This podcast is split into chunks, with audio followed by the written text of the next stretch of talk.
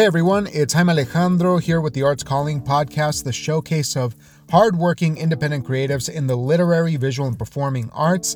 I have a wonderful conversation lined up for you today, but first, I'd like to do a quick shout out.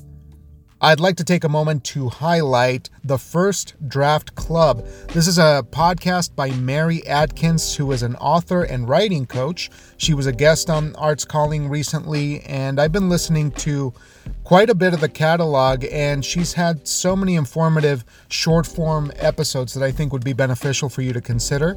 It's a remarkable podcast to help you overcome resistance and write with more joy, clarity, and confidence. And so, if you're working on a novel or memoir, you should give it a listen. Check out the link in the episode description and enjoy the First Draft Club with Mary Adkins. This time around, I am arts calling John Yamrus. In a career spanning more than 50 years as a working writer, John has published 35 books, including 29 volumes of poetry, two novels, three volumes of nonfiction, and a children's book. He has also had nearly 3,000 poems published in magazines and anthologies around the world. A number of his books and poems are taught in college and university courses. He is widely considered to be a master of minimalism and the neo noir in modern poetry. His latest books are 24 Poems and Selected Poems, The Director's Cut. A volume of his selected poems was recently published in Albania, and 24 Poems is due out in translation later this year. It was such a pleasure to chat with John about so many years as a working writer, somebody who's been doing this for a very long time. I think there's great moments of insight and just a very light conversation, so I hope you enjoy. And so, with that said, let's give John a call.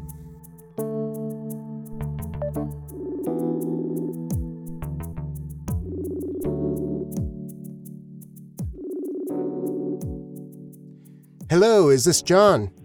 Okay, how's that? That sounds wonderful. Hey, John, thank you so much for taking the time to join me. How's the weather over there in your neck of the woods? Okay, let me put this on speaker. Can you hear me now? Yeah, yeah, I can hear you. So, how's it okay. going over there in your neck of the woods? Uh, it's cold. It's probably in the high 50s. We're closing our pool on Wednesday.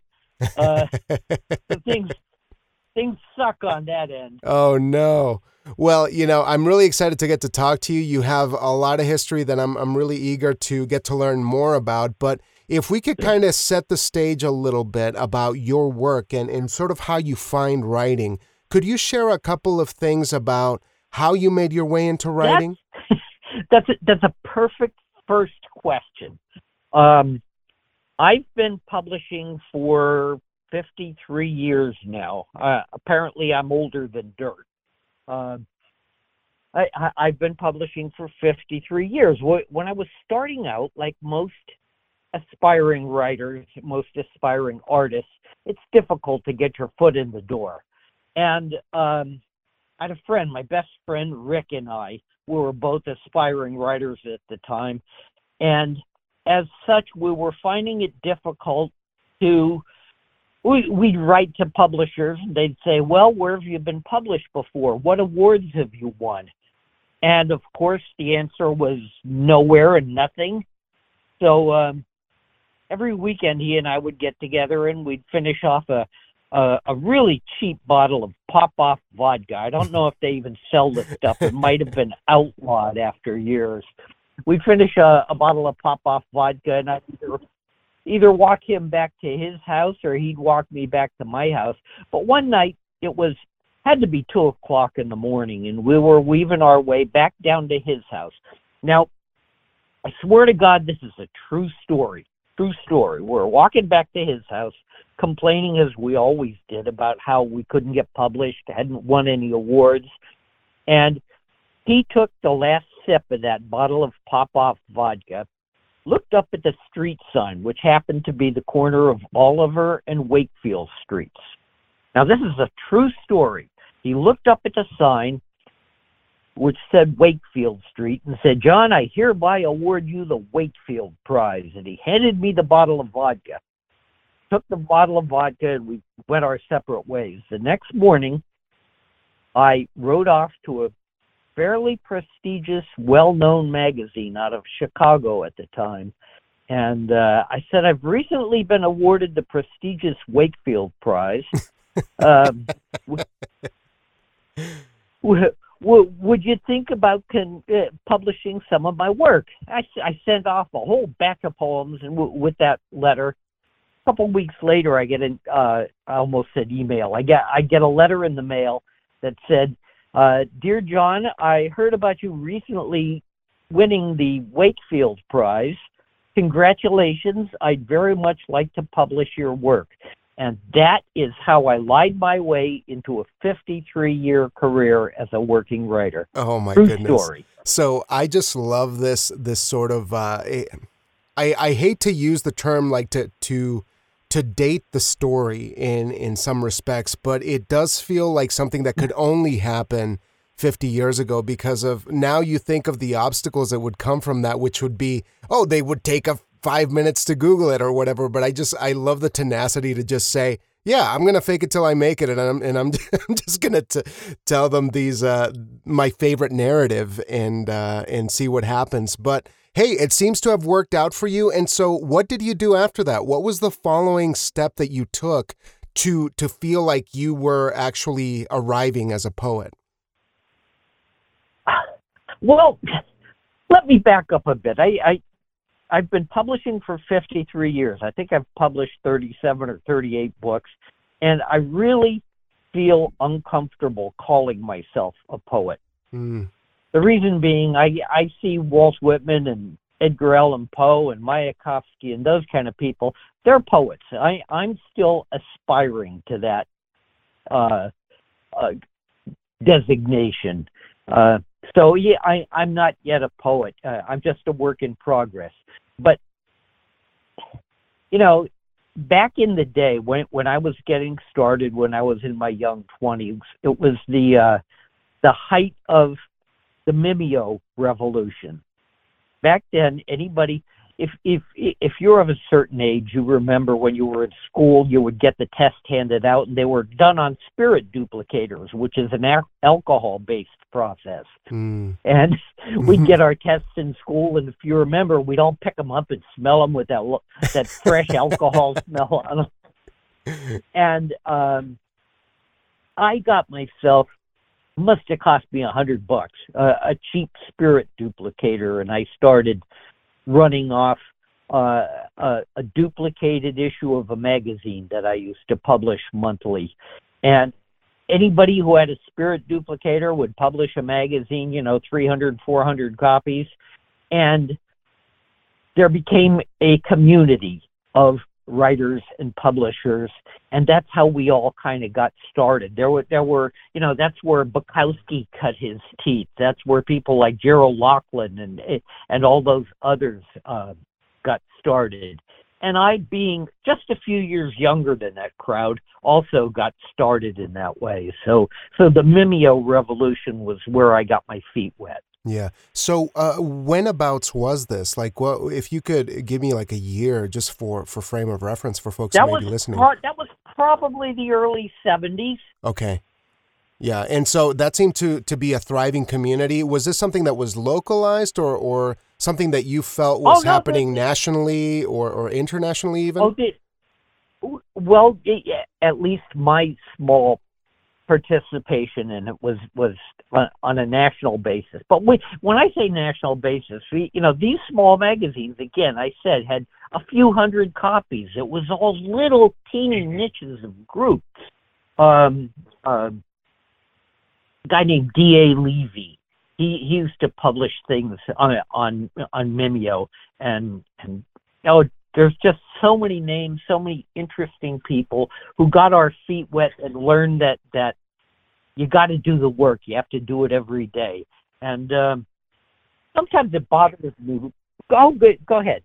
So, do you recall what kind of stuff you were writing about at that time, and, and what kind of things you were publishing? Uh, whatever your friends were writing about, what was the the kind of climate of content that was being created there in in terms of um, of inspirations? What was guiding you at the time that made you want to write? Well, well yeah, it, guiding me at the time was was you know, every writer starts out imitating your heroes. So at that time, I was a I was a carbon copy imitation of of Jack Kerouac and Allen Ginsberg and Walt Whitman. My stuff was very bardic. You know, I wanted to write at that time. I wanted to write the great poem. You know, it, it, and it took me took me a good 20 years to realize that that was not the right path for me. Writing the great poem was was not the right choice for me. My choice, the proper path for me was learning how to and understanding how to illuminate those small moments in life. And like I said, it took me a good 20 years to figure that out. I uh, had already had, oh, I bet 15 books published by that mm. time. Really crappy books. Really bad books. Two so, bad novels. Yeah. Yeah.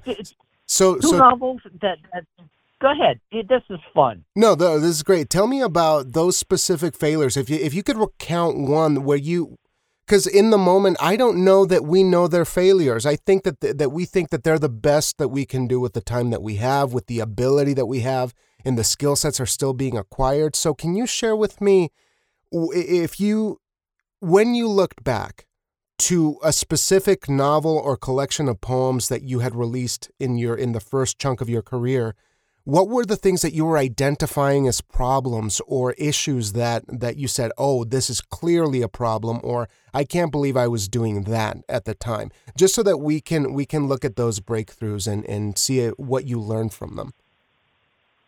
Well, well, they, they're all part of that natural progression of of learning and growing and gaining your own voice. When I talk to kids in in classes and in you know writing groups, I tell them that that's the main thing an aspiring writer has to do. Whether you're writing poetry or whether you're writing uh, prose or even whether you're making music. When you listen to Carlos Santana, you know that's Carlos Santana, or you know that's Miles Davis. When you're reading uh, Stephen King, you know that's Stephen King because he has a recognizable style and voice. And that's something I encourage every aspiring writer or musician to attain to finding out what's comfortable and real and true for you. Yeah, and I'm glad you bring that up because speaking of Carlos Santana, I was I was listening. We went for a drive because you know we've been cooped up with COVID in the last like week and a half, and uh, we got the family in the car, and and one of my playlists has um, the Woodstock uh, Soul Sacrifice session, where where the you know oh, it was man. like 12 minutes of heaven, you know, and and just like this this weird almost religious experience, right, of Santana, but. Santana, when he was, you know, in his early 20s, or I don't even know how old he was, he was quite young to the Santana of now, there are some some imprints of of his voice that haven't changed, that are very singular, very unique to him. And I think if if we could talk about the things that you identified about yourself that were kind of the way into poetry, because I think that that's another way to see it, right? You know, we can talk about all of our failures, we can talk about the things that we did that weren't very smart when we were young as artists, but what were the things that intuitively worked for you? at that age that still work for you because those are little pieces that that are, are identifiers of your own voice so what what were those things for you I, I can tell you exactly. I can tell you specifically and precisely that aha moment for me. Uh, let me back up a little bit. For me, poetry is well, almost by definition, saying as much as you can in as few words as possible. And like I said in my early days, I used to have, you know, I I like most aspiring writers, I'd write and talk and talk and talk. I fell in love with the sound of my own voice, and that was my mistake. My aha moment where the clouds kind of seemed to part for me. Oh God, it's a good 20 years ago, maybe more, when I wrote a poem that was, and, and this is imprinted in my brain. I think it was only 17 words, and, I could recite that poem to you, my aha moment poem. It went like this. This is the poem. Write a poem. Write a poem about that, she said, sitting on the edge of the bed, smiling. Now, years ago, before that moment, I would have continued. I would have continued writing and talking and describing exactly what that moment was. But for some reason, you know, the stars just were in the right space for me. I looked at what I had wrote and I realized right then and there that what I had said and what the reader was going to read, more importantly, what the reader was going to read was more interesting, more descriptive than anything I could write. So once I said, write a poem about that, she said, I gave up the poem and put it in the hands and imagination of the reader. And once I recognized that, once I realized that the reader is a whole part of this nifty little dance we do as as artists, uh, the clouds parted and my job became a whole lot easier from then on. And and it's been clear sailing ever since. Mm. it was almost like you needed to have that realization that writing is an act of instigation rather than rather than a complete thing. It right? It's it's just getting the question out there. And i i do feel that way because that's that's my philosophy with theater. You know i write plays and it needs to be completed by the second person, the reader, the you know the audience, you know whoever that that person who is receiving uh, that that experience. But it's such a key a key bit of wisdom to have so early on, and it's amazing that you found that so early on. So, how do you go about building the rest of that catalog? What kind of battles did you have during these forty years, fifty years of of creating work that that stick out in your mind? Oh, I yeah, I could tell you exactly. The the, the battle is is a, a battle with consistency and professionalism. Um, I always run into writers who, you know, th- I'll say, "What are you doing now?" Oh, I'm just waiting for inspiration, and that's a load of crap as far as I'm concerned. So you you don't believe in that. You you don't believe in the writer's block thing. You feel uh, you feel that the professionalism will win out by by having just total discipline day in and day out. Uh, yes, good good work habits. Doing it day in and day out. Do it every single day. I always looked at myself as being a kind of a lunch pail type of guy. Uh, you know, I do the job. I come down here. My office, if you want to call it that, is in my basement, my desk. And I come down here every day. I try to do something to further my writing every day. And that's important. You know, those guys who say they're waiting for inspiration, or those people who talk about saying, oh man, I sent something out last week and it got rejected. For me, rejection rejection is just put in the road to weed out the unwilling. I've always wanted to be willing. Yeah. That, that's the way I've looked at it. Yeah. So let's talk about life for a minute because it's something that is that is so in my mind 100% of the time in in in terms of the many aspects of our of our daily living that include not writing such as your day job, such as family, such as uh, building a career or some kind of stability outside of the arts. I feel that's incredibly important to address, and I'm hoping that you might indulge me in sharing a bit about how you've allowed your writing to thrive in whatever environment you may be. So, could you share a little bit about how you have found stability to continue? Because I know that that's another barrier outside of, of the practical nuts and bolts of say writer's block or whatever. But like some people just can't afford to to eat because they're too focused on their writing. So is there a middle ground, or what have what has worked for you uh, over the years uh, in terms of building a sustainable way to live that supports writing? Well, nothing supports writing uh, unless you're very, very, very lucky. Like Bukowski, that was lightning in a bottle. The, sure. the guy caught it, and and he recognized what his audience wanted, and he gave it to them. And he was very good at what he did. He was perfect at what he did. Uh, uh, the the balance is again getting back to discipline, and even if you only have ten minutes a day to to do your art, if you want to call it an art, uh, you, you have to discipline yourself to do it, and that was always the case for me. In in my working life, now I'm 70, 72 now, almost at 73. I'm 72 now, so I, I'm officially retired, and I had been I had been retired for quite some time. Um, mm. there, there reached a point when I got when I lost my last job. Uh, I was in my late fifties, and uh, someone, Todd Moore, a, a writer, Todd Moore. If, if you don't know him, Google him and look him up. Moore with an e on the end. Uh, he told me maybe the universe is trying to tell you that it's time to to just write full time, and he was he was right, you know. But finding that balance between making a living, having a life, and in you know uh, facing the world and all that comes with it, that that's a challenge for anybody. It's never going to be easy.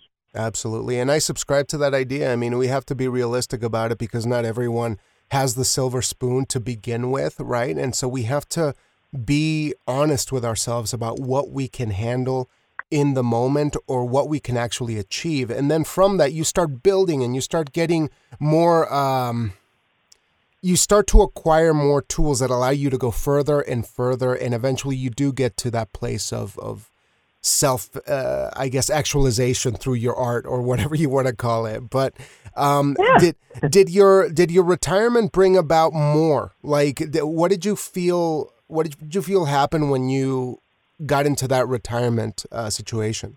You, you know, it, it scared me. I I was always afraid that you know if if I was doing this full time, would things change? Would my writing change? Would my approach to the whole thing change? You, you know, w- would the having the luxury of being able to do it anytime I wanted, anywhere I wanted, would that change things for me? And it only made it better. And th- that's that's the weird thing. It made it so much easier. Mm-hmm. Mm-hmm. I, I don't know how to explain it other than that. And yeah, and that and that makes complete sense. I, and, yeah, I, I I've got two new books coming out. Uh, a new book of poems that'll be out in November, uh, called "People and Other Bad Ideas," and I also have. I I published a few years ago two we'll call them memoirs, but really they're basically uh, poems with a thyroid condition. um, That's another good title, and and uh, just keep that one in mind. Keep that one in mind. I, I, I I will. in in any case, they they were just looking back at at what it was like for me growing up in the late 1950s in a uh, growing up less than wealthy in a coal mining community, mm. you know, being an artsy kind of kid. Yeah. And those two books came out and because of COVID, a lot of small businesses went out of print. They went out of business, and uh, those two books were part of the fallout from COVID, and they went oh. out of oh. print. And and uh, recently I, I had a book released in in Europe in in translation, and we did a book release by Zoom, and for some reason that got me a lot of attention. And oh, part of the fallout from from that was uh, a publisher, two publishers actually, uh, contacted me about bringing out more stuff. And my idea to make a long story short, was to bring these two memoirs back into print and release them in one volume. The two memoirs are now going to be called The Street, and they'll be out in November. So I got two new books coming out in November. Oh, that's wonderful to hear.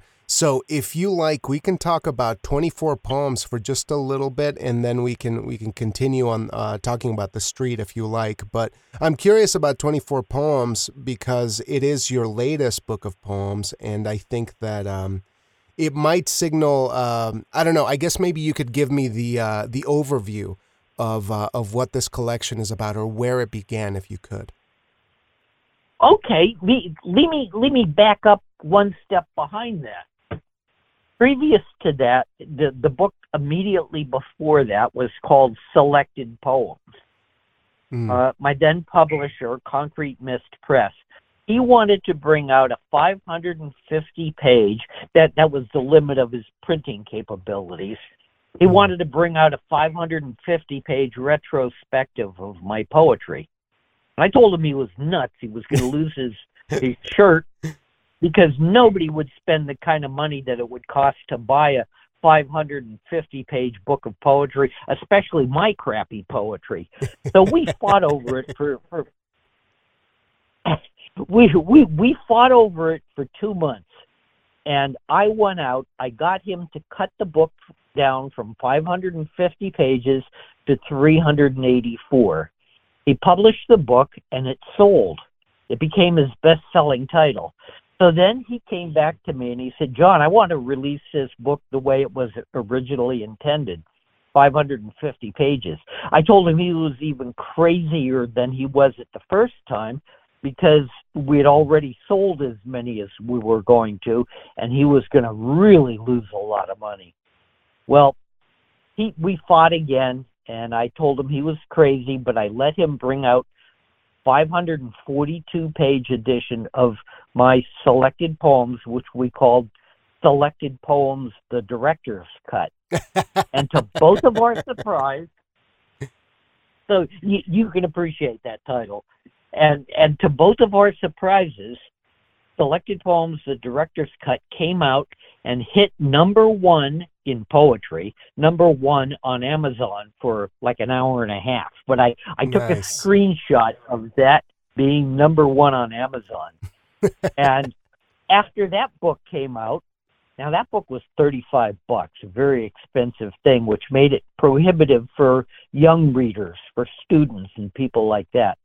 So I wanted my next book to be slim, affordable, cheap. So that's how 24 poems came to into being, um, and and that book came out and it was only fourteen dollars, and it did and is doing very well. So I'm proud of that book. I'm proud of all my books. Yeah. So what what is the content of 24 poems? Can you share a bit about what the what what is it that you're trying to share in 24 poems? I, I when I sit down to to have a book, there's never a a real point I'm trying to make. It's just a snapshot of whatever I'm doing at that time. Individually, poems, the way I look at them, are snapshots. Imagine yourself in a, a, a moving train or a car or whatever, and you're looking out the window, and the poem is what you see at that given second when you look out that window. But everything else around that window is the reader's imagination. So poems are just snapshots of a moment in time. And and again, my poems are snap. Let me read something. Mm-hmm. Yeah. Uh, real short one. He said, touch spit to me and I sizzle. That's way too hot, he said. Damn it, half the tequila. That's just a, a, a, a snapshot. You mm-hmm. know, the, the poems are very short. Or, or, or again, this one, only a page and a half. I'm a sucker for black and white movies and salads made with oil and vinegar and real crunchy garlic bread.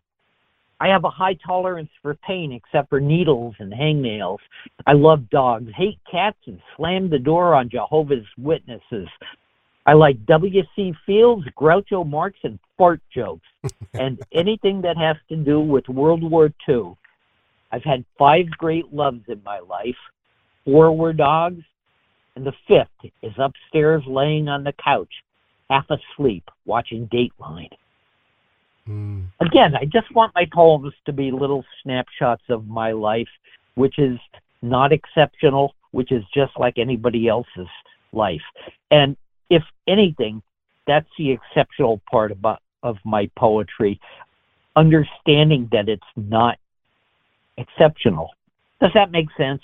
I don't know. Yeah, yeah, because I think that you arrive at a at a moment where you're not creating artifice. You're not getting to you're not feeling uncomfortable with your voice and what you have to say. And there's something about complete honesty, bravery and and commitment to who you are that takes some time to master. It's not something that that is organic to most people.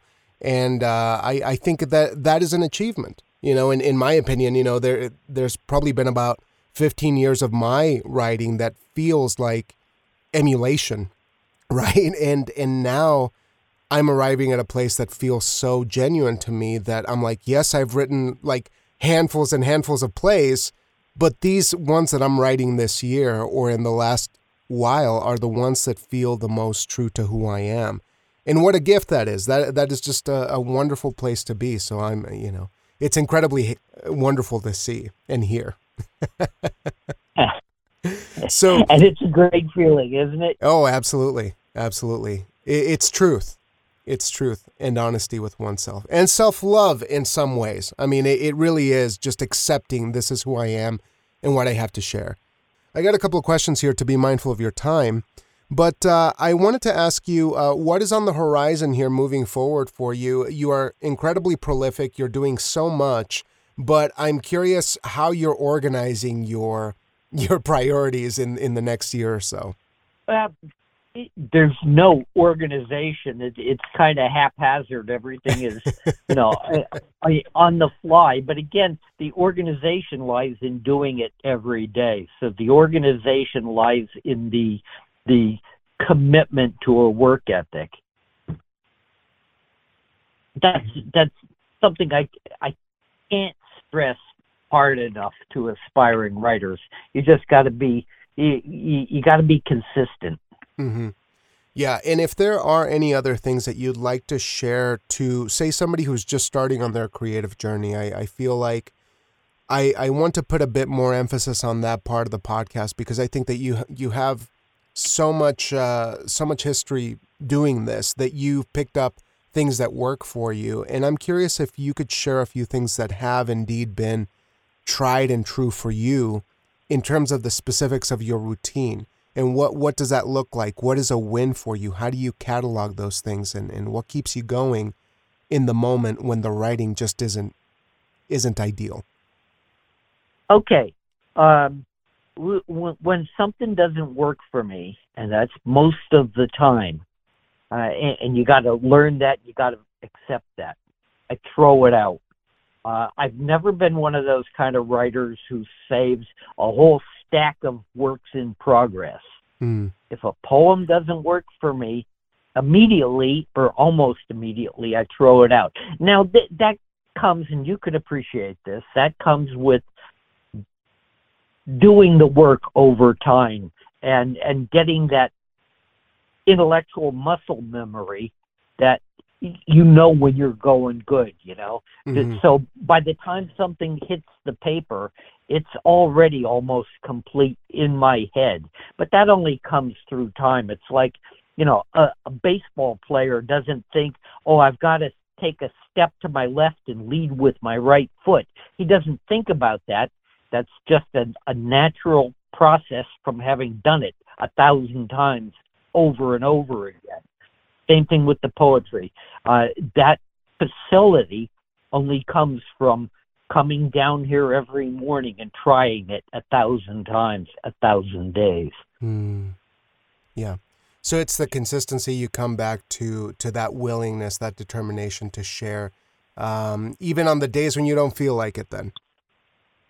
Absolutely. I you know I I come down here and I, I I do something and most times it's just crap and I I understand that but the the good thing for me was understanding that those bad days are part of the process. You, you, you know you you don't get those good days without running through a whole lot of bad days. Mm-hmm. Just part of the process. Yeah.